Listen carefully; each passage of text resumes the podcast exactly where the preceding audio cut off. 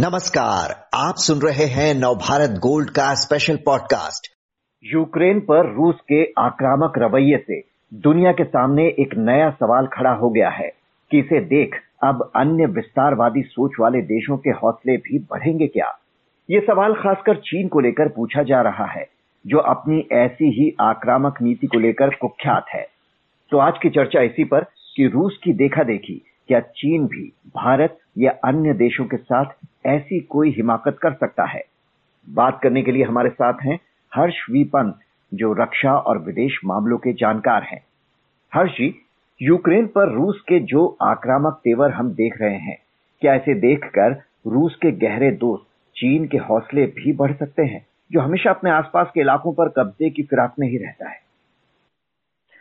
देखिए, रूस तो चीन जो है वो तो बहुत पहले से ऐसी हरकतें कर रहा है और मुझे ऐसा लगता है कि अगर चीन की तरफ़ ज़्यादा तवज्जो दिया गया होता या चीन जो हरकतें कर रहा है उसको ज़्यादा बेहतरी से पश्चिमी देशों ने, अंतर्राष्ट्रीय समुदाय ने लगाम लगाई होती तो कहीं पर वो उसका इम्पैक्ट रूस पर पड़ता।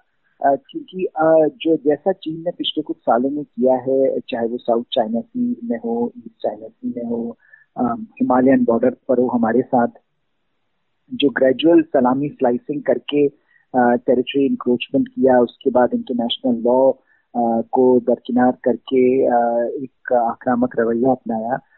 कहीं पर मुझे लगता है कि वो उससे रूस ने सबक लिया और रूस जो आज कर रहा है, उस और अगर अंतर्राष्ट्रीय समुदाय एकजुट होकर इसके खिलाफ आवाज़ नहीं उठाता और रूस को ये नहीं बताता कि इस तरह से छोटे देशों को पूरी तरह से गॉबल अप कर जाना न सिर्फ़ मॉरली रॉन्ग है, बल्कि ये एक स्ट्रेटेजिक मिस्टेक होगी रूस के लिए।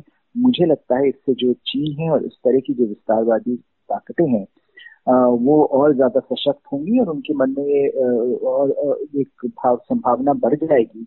कि जो छोटे देश उनके चारों तरफ़ हैं, जो कमज़ोर देश उनके चारों तरफ़ हैं, वो और ज़्यादा इनसिक्योर अपने आप को महसूस करेंगे और इसके चलते जो दुनिया भर में जो इंस्टेबिलिटी है, जो ऑलरेडी बढ़ रही है, वो और ज़्यादा बढ़ने की संभावना उसकी बढ़ जाएगी हालाँकि भारत जैसे परमाणु संपन्न देशों के साथ चीन इस तरह से युद्ध छेड़ने की हिमाकत शायद ना करे, लेकिन गलवान जैसी झड़प के ज़रिए वो अपने विस्तारवादी आक्रामक तेवर तो दिखाता ही रहता है। उकसाली, उकसावे वाली हरकतें तक तो ठीक लेकिन क्या वो इतना बड़ा कदम उठाने के बारे में कभी सोच सकता है जैसा रूस ने किया?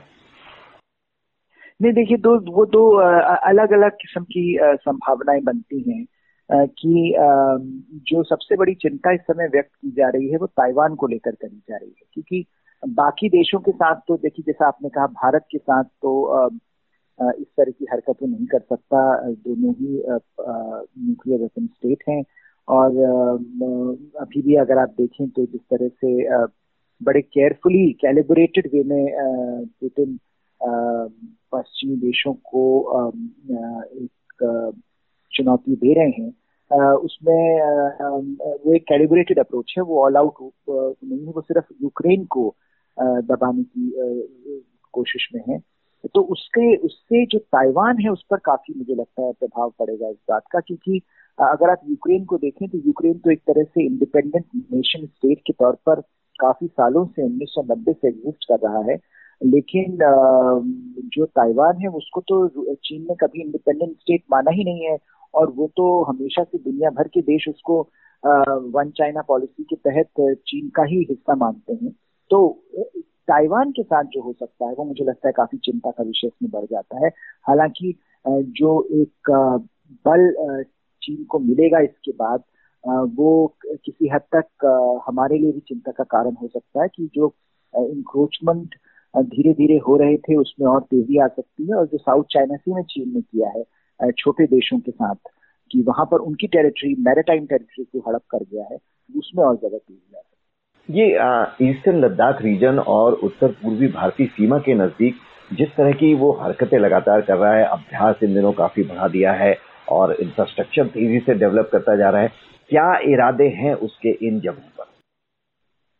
देखिए, इन जगहों पर चीन का जो, चीन की स्ट्रैटेजी हमेशा से जहाँ तक अपने बॉर्डर एरिया चाहे वो टेरिटोरियल बॉर्डर एरियाज़ हो, जैसा भारत के साथ है मैरिटाइम हो, जैसे कि साउथ ईस्ट एशियन कंट्रीज़ के साथ है, उसमें वो हमेशा से ग्रेजुअल इंक्रोचमेंट करके इस्लामी स्लाइसिंग की रहती है। वो कभी बड़े एक जैसा जैसा रूस ने किया कि एकदम से यूक्रेन की के बड़े हिस्से को हड़प कर गया डॉन डॉनबास रीजन में।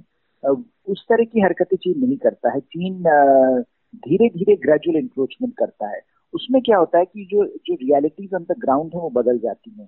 कि अगर आपकी सीमाएँ जो है वो कुछ कुछ किलोमीटर आगे बढ़ गई तो उसके बाद नेगोशिएशन चीन चाहता है कि वहाँ से शुरू हो ना कि वहाँ से जो कि पहले की सीमाएँ थी। हम्म। तो ऐसा करके चीन ने जो पूरी बाउंड्री है हमारी उस पर काफ़ी समय से ये एक जो तरीका ये अपनाया हुआ है।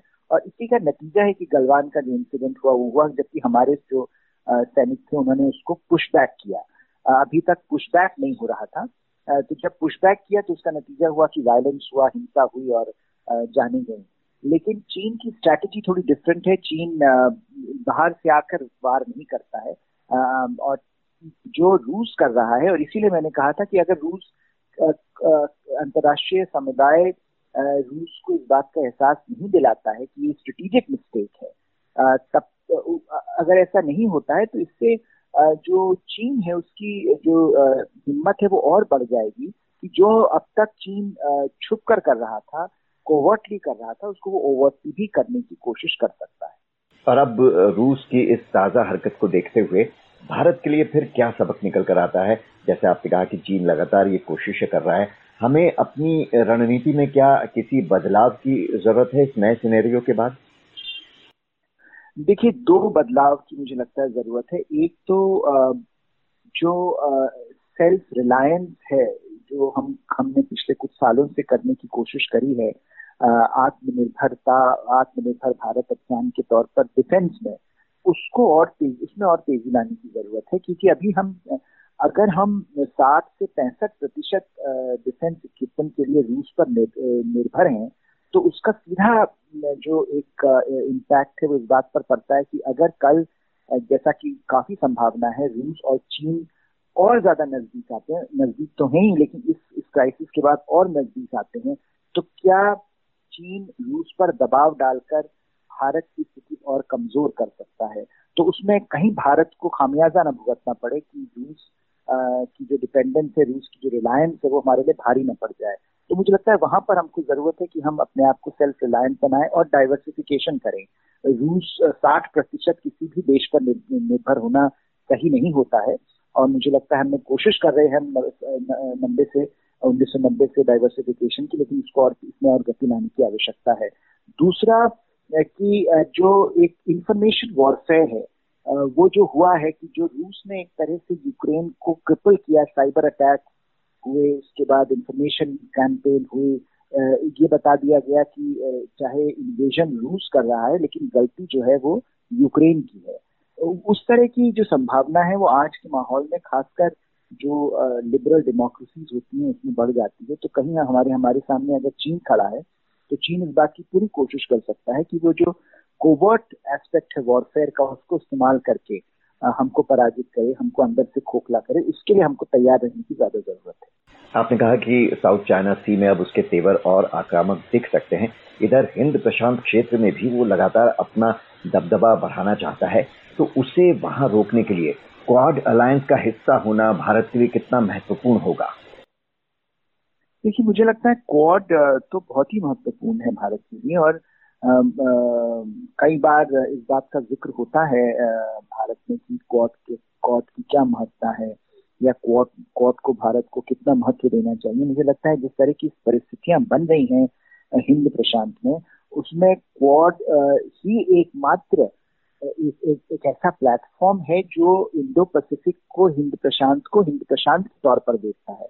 उससे पहले जितने भी प्लेटफॉर्म्स बने इंस्टीट्यूशन बने आसियान हो ईस्ट एशिया फोरम हो ये सारे पैसिफिक की तरफ़ ज़्यादा केंद्रित हैं। लेकिन क्वाड इंडो पैसिफिक को हिंद प्रशांत को पूरे हिंद प्रशांत के तौर पर मापने की कोशिश करता है। इसलिए ये बहुत ज़रूरी है कि भारत न सिर्फ़ उसका हिस्सा बने बल्कि अपने संबंध जो लाइक माइंडेड कंट्रीज़ है, उनके साथ और बढ़ाए और क्वाड एक ऐसा न्यूक्लियस बने कि जिसके चारों तरफ़ और देश भी आए।